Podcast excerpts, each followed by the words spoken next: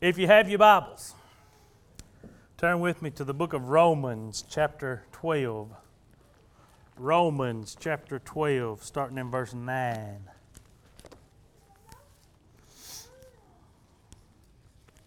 Romans chapter 12, starting in verse 9. Has anybody else had one of those weeks where you know you get here and you're just like, oh, finally, finally a day off, finally, finally an opportunity to be at church somewhere I want to be, finally, finally. I've had one of those weeks. It's just been long, it's been hot. Somebody needs to tell the uh, weatherman that it is September and not July. Um, it just gets crazier and crazier every day you go out there. It seems like it's getting hotter and hotter. Makes for long, long weeks. But, oh, shut up, Richard.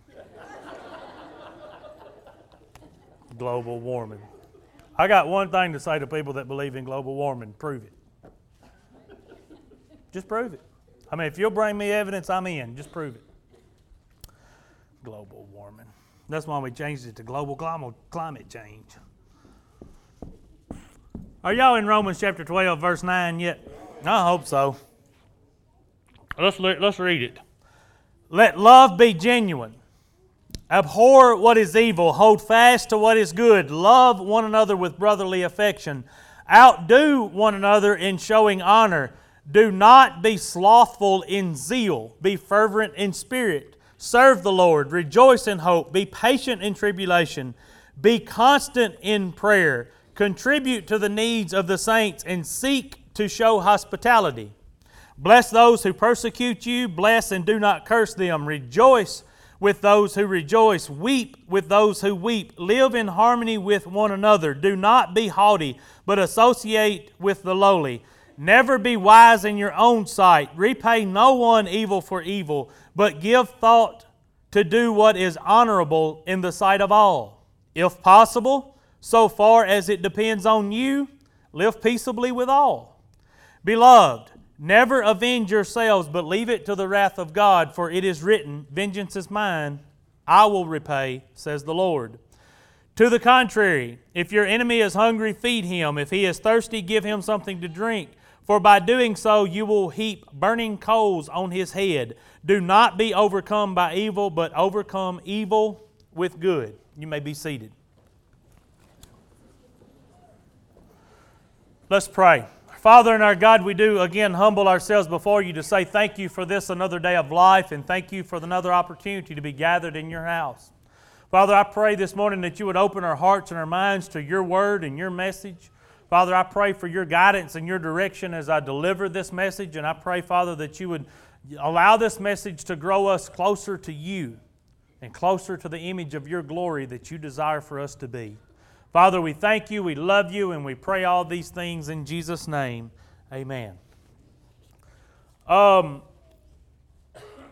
marks of a true Christian may be the heading in your Bible at, at um, Romans chapter 12, starting in verse 9. Um, characteristics of a true Christian, um, habits of a true Christian. All of these words would fit in this heading. Paul gives us a list, and you know, um, a lot of times we don't have very clear things to point at and say, if somebody asks, what does a Christian look like? But in this instance, what does a Christian look like can be answered by pointing to Romans chapter 12, starting in verse 9. Paul gives us a list of characteristics, a list of traits that will mark a true Christian. This is, this is what will define a true Christian. And this isn't my belief system. This isn't something I came up with. This is straight out of the Word of God. This is Paul's list. So if we want to see what it looks like in the life of a Christian, this, this is it. This is one of the lists. This is one of the places to turn and find that information. Now, you know, this, this came about back in uh, July I think Miss Chastity had surgery. Kevin wasn't here for some reason. I filled in one Sunday, and and um, this is where I started. I told you that morning. I joked that I was going to start my uh, series of sermons on the Book of Psalms, um, because that was the longest book, and it would take a while, and it'd be my turn for a long time. Um, But I actually started this, this little series, what I'd call a mini series, right here in, in the book of um, Romans. And, and I didn't go immediately back to it because I, was, I was, um, had some other things God had laid on my heart in the meantime. But today we're going to go back to that and start this series. Now, I had debated all week uh, with myself and with God about whether or not to start all over or just pick up where I left off. And, and I said, well, well, God, they, they've already forgot. I mean, that was back in July uh, they've, they've already forgot what I preached that Sunday. And he said, It don't matter, they'll forget it again if you preach it again. So I wish that weren't the case, but it's the truth, right?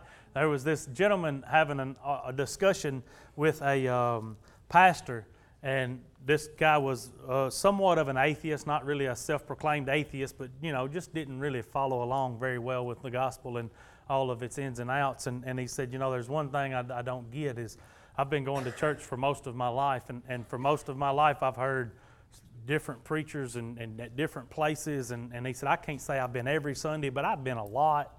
And he said, I cannot recall everything that's ever been preached to me in church, so therefore I find it useless to even go. I can't remember all of that stuff.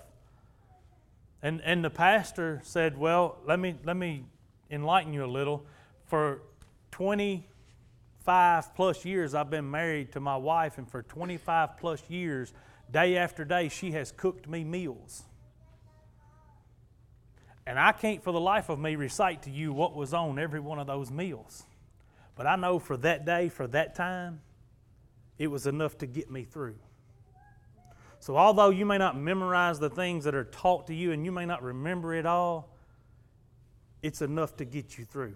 It's for that time.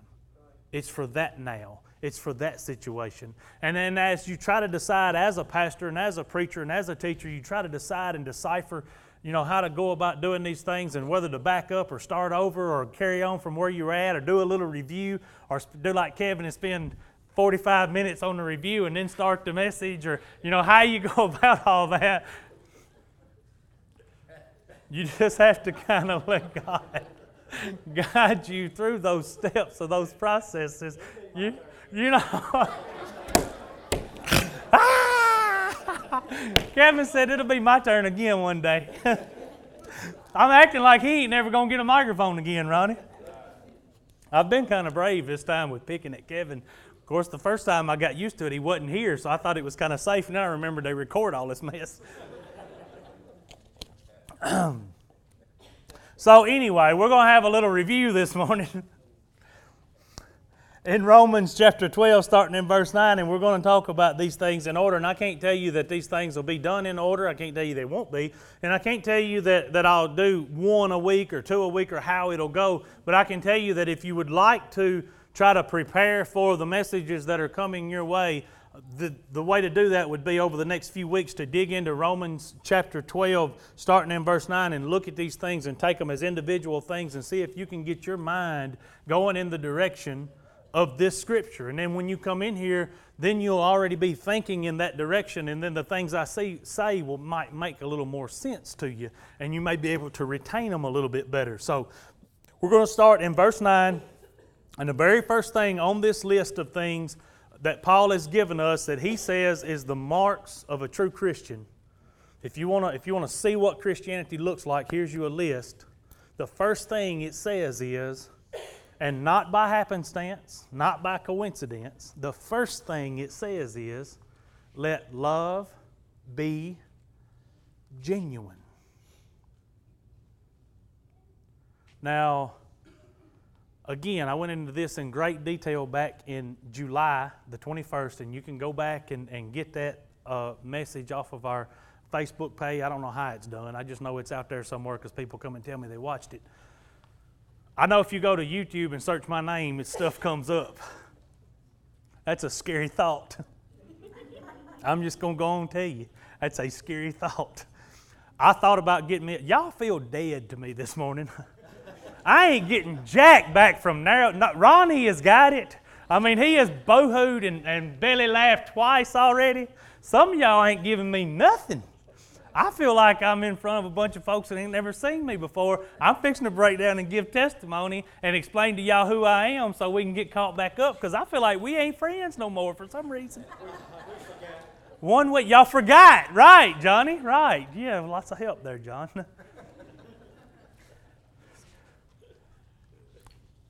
Let love be genuine. I, I, a thousand times we've, we've went through the, the description of love and, and the agape love and, and how the, whoever translated the English language got lazy when it came to the word love. And, and I've given you the examples of I, I love ice cream, I love my wife, I love my dog, I love my daughter, I love my parents, I love my church, I love my Jesus, and all those things, there's no way I can love them. The, that word can't be interchangeable like that and the scripture isn't interchangeable with it. There's three different kinds of love, and the love that is calling genuine love this morning is agape love, and that's the love that you get the definition from in um, 1 Corinthians chapter 13, verses 4 through 8. And, and I'll let Nathan go there for you, and, and you can see this, and, and we'll read this just because we're bad to forget. Love is patient and kind. Love does not envy or boast. It is not arrogant or rude. It does not insist on its own way. It is not irritable or resentful. It does not rejoice at the wrongdoing, but rejoices in the truth. Love bears all things, believes all things, hopes all things, endures all things. And here's the kicker to it all in verse 8 love never ends. The best way to know if what you're displaying is agape love is to look and see if it ever went away. Because if it left, if it quit, if it stopped, guess what? It never was. Because agape love, by definition, never ends. All those other things are characteristics, and there's no doubt about it. But if you want a surefire way to find out if it was, in fact, agape love, if it ever ends, it wasn't. So that's the kind of love that God expects us to put on display as true Christians is agape love, a genuine love, a never-ending love, a love that hopes all things and believes all things and endures all things.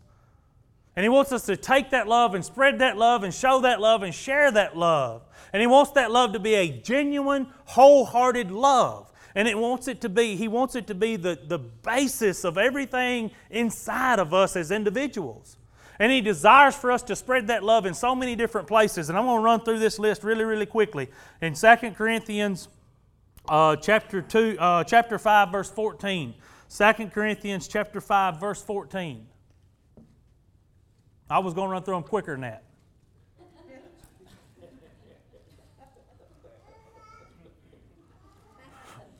See, nobody is immune from me picking at them. I'll just go on and tell you. 2 Corinthians chapter 5 verse 14 for the love of Christ controls us because we have concluded this. The love of Christ controls us. Now think about that. The love of Christ controls us because we have concluded this that one has died for all, therefore all have died. Self no longer exists. You know what's the root of our problems as human beings? We're selfish. We're us, we're selfish. What keeps us from displaying genuine agape love? Selfishness. Because more than I want you to have what you want and need, I want what I want. At the root of everything I do is what I desire, right? How do I decide what car to buy? By the one I want. How do I decide what, what house to buy? The one I want. How, how, do, how do I decide how to, how to treat other people? Whatever's coming back to me, what I want. In other words, if you treat me good, I treat you good, right? That's at the heart of us, of every one of us. That is the heart of us is selfishness. And according to this, we have to allow that self to die, to disappear, to go away, and to take on this new understanding and this new life of it ain't about me to be driven by the love of Christ, the love of Christ being the fiber of everything we do, every decision we make, everywhere we go, how we go about it, how we treat others, how we respond to how other people treat us, right? That has to be at the basis of everything, the basis of all is the love of Christ, not selfishness. Now that's not going to be an easy changeover, but it has to take place. Look at this. Go to Ephesians 5:25. We're going to get a list of people we're supposed to love. Ephesians 5:25. Husbands, love your wives. Go to 1 John 4 7. Beloved, let us love one another. Right? Luke 6 27 through 31. But I say to you who hear, love your enemies. So, as just by these three scriptures, I've, I've come up with spouse, I've come up with one another, and I've come up with enemies. So, at what point do I have an excuse or permission from God to not love somebody? I never. I don't have that. That's not available to me or anybody else. So, this gen- let love be genuine. This first mark of a Christian is a person that loves people in general, period. And loves them to the point that God loved us. Right? Not kind of like them. Not love them as long as they're doing right. Because while we were yet sinners, Christ died for us. Right? So when we were not likable, when we were unlovable, Christ loved us, and He expects us to put that same thing on display. Listen, we're talking about the marks of a Christian. We're talking about the characteristics of a Christian. We're talking about the traits that mark a person that believes every word of the gospel, that follows Christ as their Lord and Savior. These are your characteristics. To let love be genuine starts the list. Not by chance. Because I'm going to assure you of something, if you can't get that down, you can probably throw the rest of this list away. if you can't love to learn to love. And it's going to require you to be unselfish, which means self has got to die. Right? This is going to be a process to take on these traits and take on these characteristics and live in a way that these things are on display day to day. Not just inside the walls of this church, not just to this group of people that sits among you Sunday in and Sunday out. Every day of life wherever it may take you, wherever you may go, wherever you may find yourself. One of the greatest things, there's a lot of things about my job I don't like. One of the greatest things about my job is the opportunity to encounter people on a daily basis. I don't never know who I'm going to come across. Some days it's a good thing, some days not so much. But, but every day there's a chance that I'm going to go to something to work on something and there be somebody there some operator, the owner, a farmer, uh, an employee of another company, a boss at a, everybody. And one of the greatest things to me is, is people. I just like people. I used to think my dad was crazy. I told this to a guy this week. I used to think my dad was crazy we would go places and he would go with us, whether we're talking about on vacation, we'd be at some kind of amusement park or some kind of mall, or, or if it was, it didn't matter. Whenever we went places, if there was a spot to sit down outside, that's where he was going. Regardless of how long it was going to take. If it was going to be a six hour deal or it was going to be a 30 minute deal, he was going to sit on that bench. And when you came back by, when you came back, he'd still be sitting on that bench and somebody'd be sitting with him. And that poor sap had sat there and told my dad everything there is to know about themselves. Right. The first, the conversation would start with, you see that guy right there? You ain't going to believe. And I'm going, oh my goodness. How did you get that much information out of somebody? The thing was is he liked people, he loved people, he enjoyed people, and he enjoyed learning about other people. And he'd sit there on those park benches and, and in those malls and he would study people if there was nobody to talk to, but if there was somebody to talk to, he'd talk to them. And somehow or another, I developed that. There's another thing I developed from him I'll tell you about sometime. It's kind of funny. This one ain't really all that funny. But I got that, that desire for people. Now, at the root of me is selfishness. And at the root of me, I don't really like narrow one of y'all. Because you may be getting in the way of what I want when I want it, right? That's at the root of us. In other words, there are times that every one of us can say, I would rather be off by myself with no people. I'm tired of people. You can say that. You endure that. I endure that. But on the other hand, there is a love for people and a desire to be around people. And, and I get to encounter these people and talk to them and talk about different situations. There's a guy I've been ministering to through my job um, over the last few weeks whose, whose, um, whose wife is pregnant. She's not very far along and she's already on bed rest. And, and things don't look good for her or for the baby, just to be honest. It's just not a good situation. And, and I encountered this guy on a regular basis, and he knows that I'm a pastor and he knows that I'm, I'm a Christian. So when I encountered him here over the last couple of weeks, he just kind of came to me and opened up, and I had the opportunity. And you know, for the most part, these opportunities will come at a time when I'd rather be by myself. When selfish Nick is driving the truck, is when those opportunities come, right? When I just assume they'd parked it out there by itself and nobody was around, and I get to go just work on it in the grease and oil, and it just be me and the machine and not have to deal with people.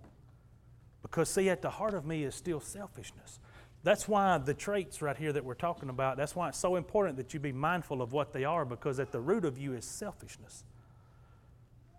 But what God desires from you is the opposite of that. So what I'm telling you is is your love for people, you may have that love for people. You may have a genuine love. But here's the key to it. It's got to always be on display. Even when selfishness tries to rise up, I have to figure out how to suppress that selfishness and make self die so that what people see out of me is genuine love. Because listen, we're fixing to go into a list here that if you can't get genuine love, if you don't understand genuine love, there's no way the rest of this stuff is ever going to come out of you. Because you're fixing to be told to hate evil while you love people and hold on to the things that are good, which in my mind tells me that even if I see evil in a person, I have to overlook the evil, not overlook it as in forget and ignore it, but I got to look past that enough to love them enough to try to lead them to the things that are good. Right? Because it's real easy to look at abhor evil and go, well, that's an evil person. The Bible tells me to hate evil. I just ain't got to deal with that. But you got to love them, genuine love. You got to have enough genuine love that you don't desire the evil, but you desire for that person to be out of that evil. Right? Now, you got to avoid things in your life, and it does mean that as well, but it's not talking about people because God's love for people is universal. His, his, his love for our actions may not be universal, but His love for people is universal. In other words, He loves the least of the sinners as much as He loves the greatest of the sinners. There's, there's no separation. His desire is that all people would be a reflection of His glory. The reality is that's not true and that's not the case, but He would desire it to be that way. He created us to be that, and He didn't just create me to be that, He created us all to be that. So now we got to move on to this abhor evil thing. The next statement in our, in our abhor what is evil, and tied to that is hold fast to what is good. Abhor is another word for hate. You should be disgusted by evil as a Christian. It should drive you insane to see the evil, the bad things of this world. How many of you have seen evil this week? right. If you opened your eyes in this world we live in, you have seen evil. It's for us to despise that evil. But there's a thin line here because we've just been told to let love be genuine. A lot of times the evil comes with people, right? And we're told to love the people and hate the evil. And sometimes that's a precarious place to be. As a matter of fact, there are people that believe you can't do both. There are people that are convinced that you can't hate their lifestyle and love them.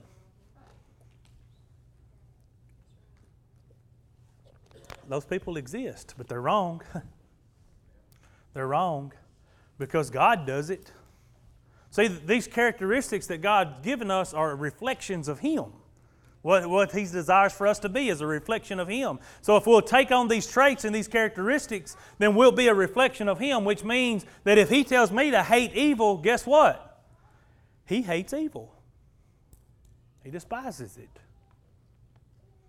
But He's able to love the people while he hates the evil. Now, this hate for evil has to cause us to have, have some kind of a sensory deal that causes things, lights to go off and, and our eyeballs to flash and all that stuff when we see it and recognize it as what it is. Because here's our habit. Here's what we do. Because we are so selfish and because we want what we want when we want it, we will snuggle up to evil and rename it and pretend like it's no big deal.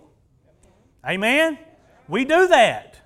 We rename it, we call it something else so that it doesn't sound like evil, it doesn't sound like sin, it doesn't look like sin, and we go to bed with it. We take it with us everywhere we go. And we cuddle up to it and it gets cute and fuzzy. And before you know it, we're walking around with it on display and everybody else going, huh? And we're looking at it like, well, what's wrong with him? He ain't got no right to judge me. When the Bible has very strictly and plainly told us to abhor evil, you can't rename it. You got to call it what it is. Sin is sin, period. And not because I say it's sin, because God says it's sin. If He says it's okay, it's okay. If He says it ain't, it's ain't. End of discussion.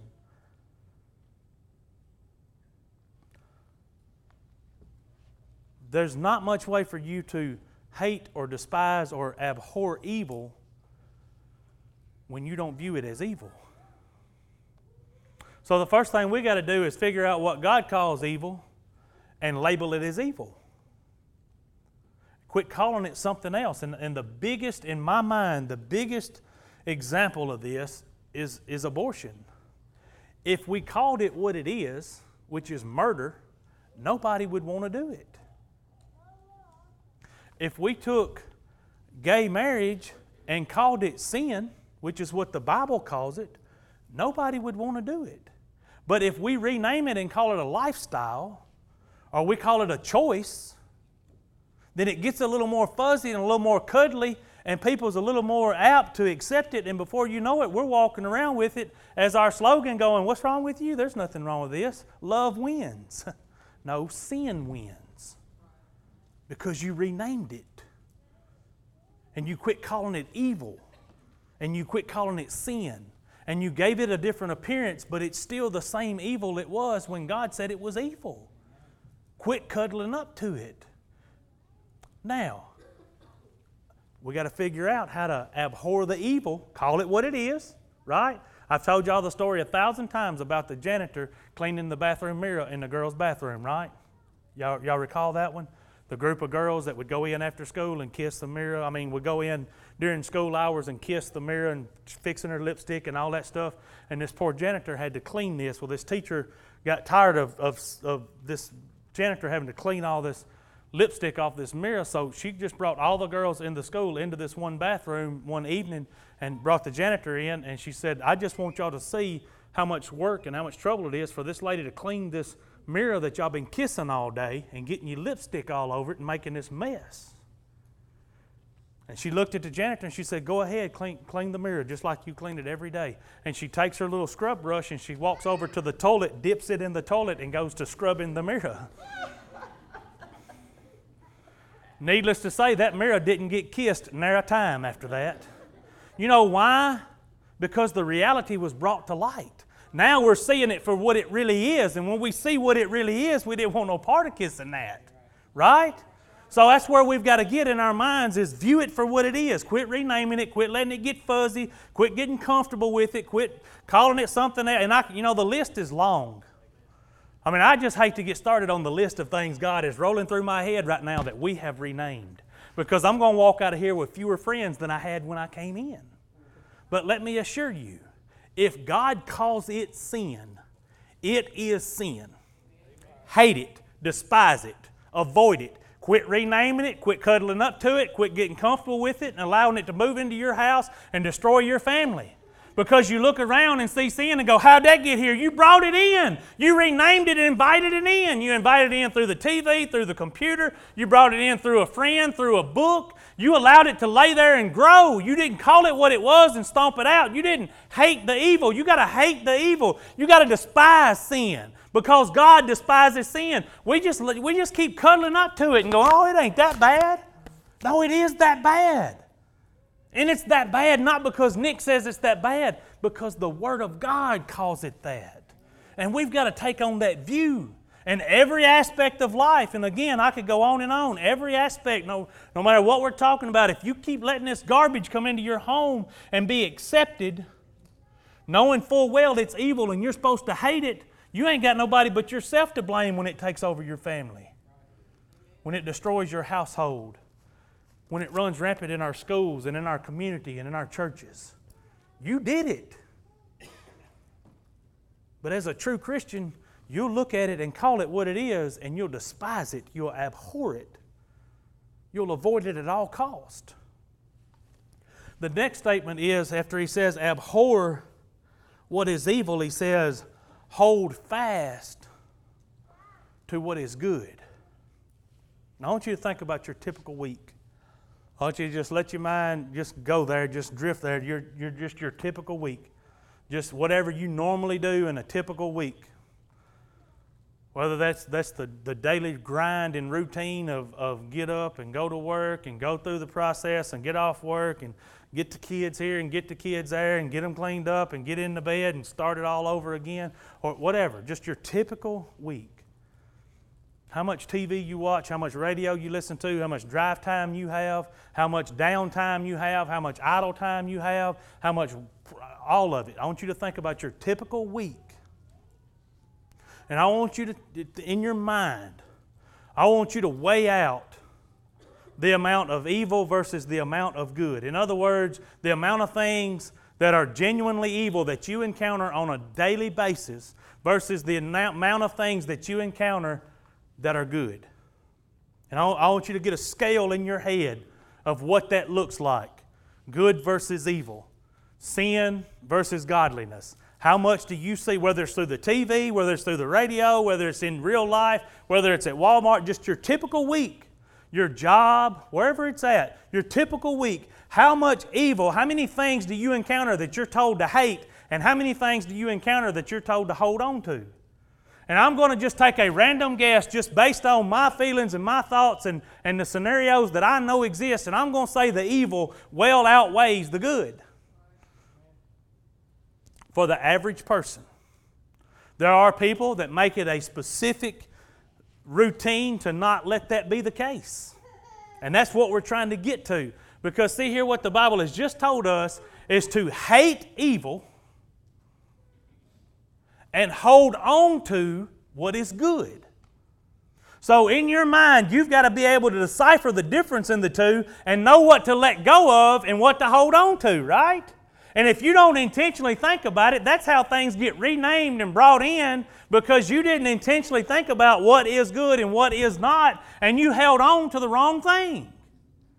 Because you've just been told to abhor, to hate, to despise evil, and hold on to what is good. And if you'll go with me to Philippians 4 8, I'll give you another example of, of Paul making this same statement, and he goes into a little bit more detail about it on this, this verse here. Finally, brothers, which means there's some other things you need to read ahead of this to get a full understanding and context, but for time's sake, we're going to take it from where it's at. Whatever is true, whatever is honorable, Whatever is just, whatever is pure, whatever is lovely, whatever is commendable, if there is any excellence, if there is anything worthy of praise, think about these things. Set your mind on these things. Hold on to these things. You see that? Abhor what is evil, Hold on to what is good, and you flip over to Philippians, and Paul says, if you can find anything that's true, honorable, if you can find something that's pure, if you can find something that's excellent, if you can find something that praiseworthy, don't let it get by you. Hold on to that.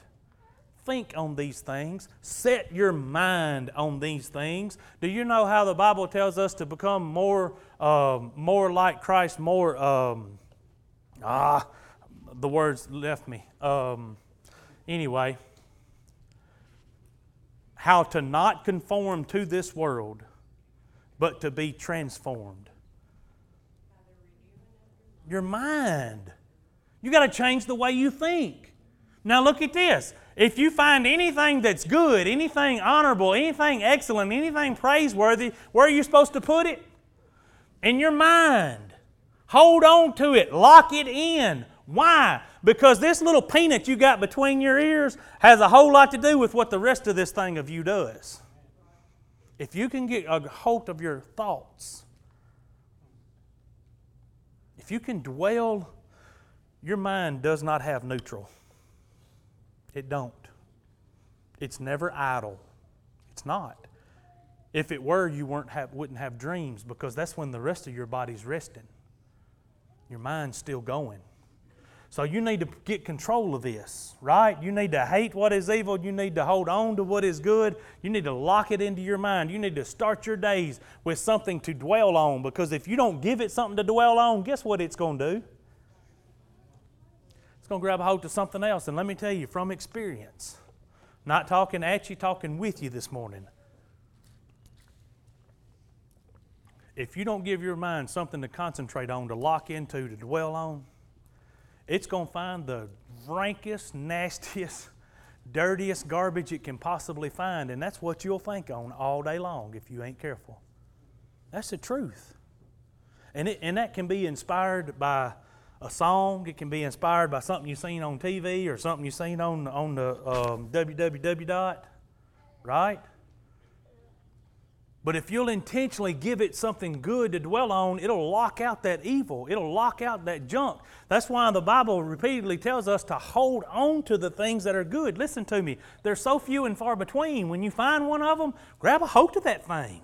Don't turn it loose. Get a hold of it. I had one of those experiences this week on Friday. I got to a guy's place and, and had to work on a backhoe for him. It took longer than I thought it would, but fortunately, this guy was a Christian. This guy was, was, a, was a he was fired up, y'all. We had church half a day Friday. I got to have church at this guy's place.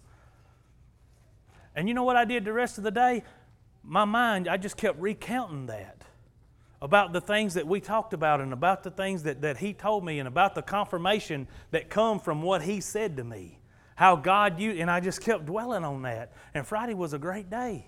Now, I can wake up in the morning and not have that experience, and if I don't consciously give my mind something to dwell on, it ain't no telling what kind of garbage I'll be thinking by the end of the day. And it ain't just me.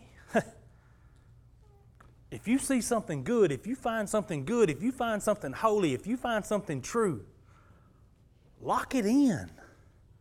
Hold on to it. Your mind doesn't have idle, and it'll take you places you did not want to go.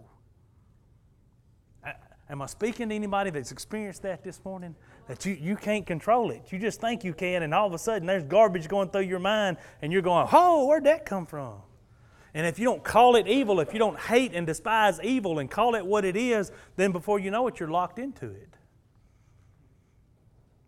The Bible says to hate those things that are evil and hold on to, lock into those things that are good. And this isn't just a little recommendation, this is a characteristics of a Christian, of a true believer, of a person that desires God more than they desire this world. Right? And the proof of that is in our actions and how we do things. You can't tell me you desire God more than you desire anything in this world and walk around with your sin petting on it, refusing to give it up. Because you know that God wants you separated from that as far as the east is from the west. And you just keep returning to it. In one description, like a dog to his vomit.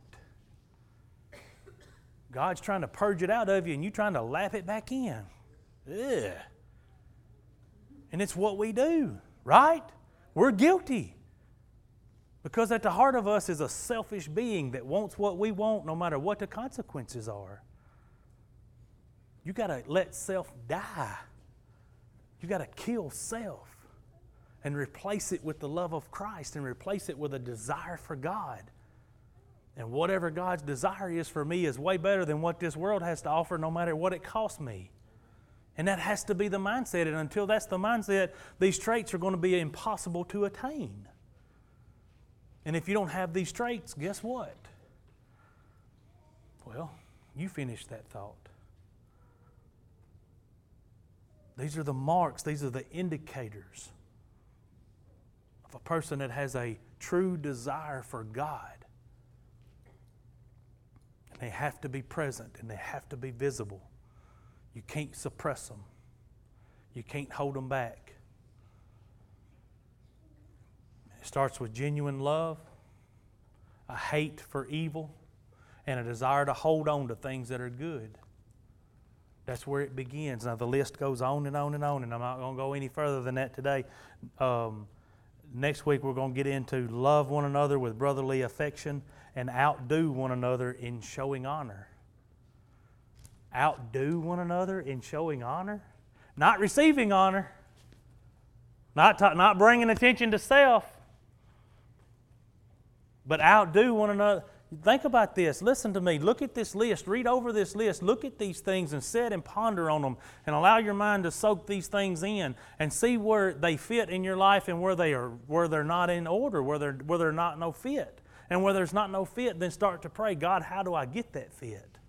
How do I how do I take on this characteristic? Because I'm telling you, this is a list of characteristics that we should see in ourselves as believers.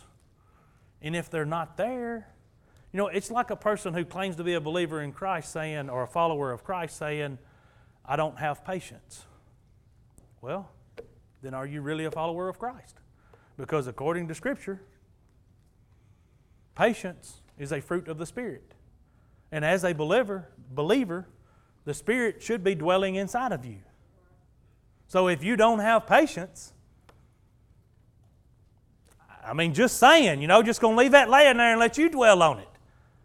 But it's the same thing about these characteristics. If they're not present, maybe it's time to self examine and see where I really, really stand. Because it's just like the, the conversation I had Friday with that gentleman. Um, it finally got to a, a place where, I mean, we were just taking turns ranting about what's wrong with this world and, and why it is where it is. And of course, both of our answers is the same. Anytime you take and remove God from something, it's going to get bad. Regardless of what it is, when you don't pursue God and you just let, I mean, we can go to the Bible and give you examples of this is what you got because you wanted the world more than you wanted God.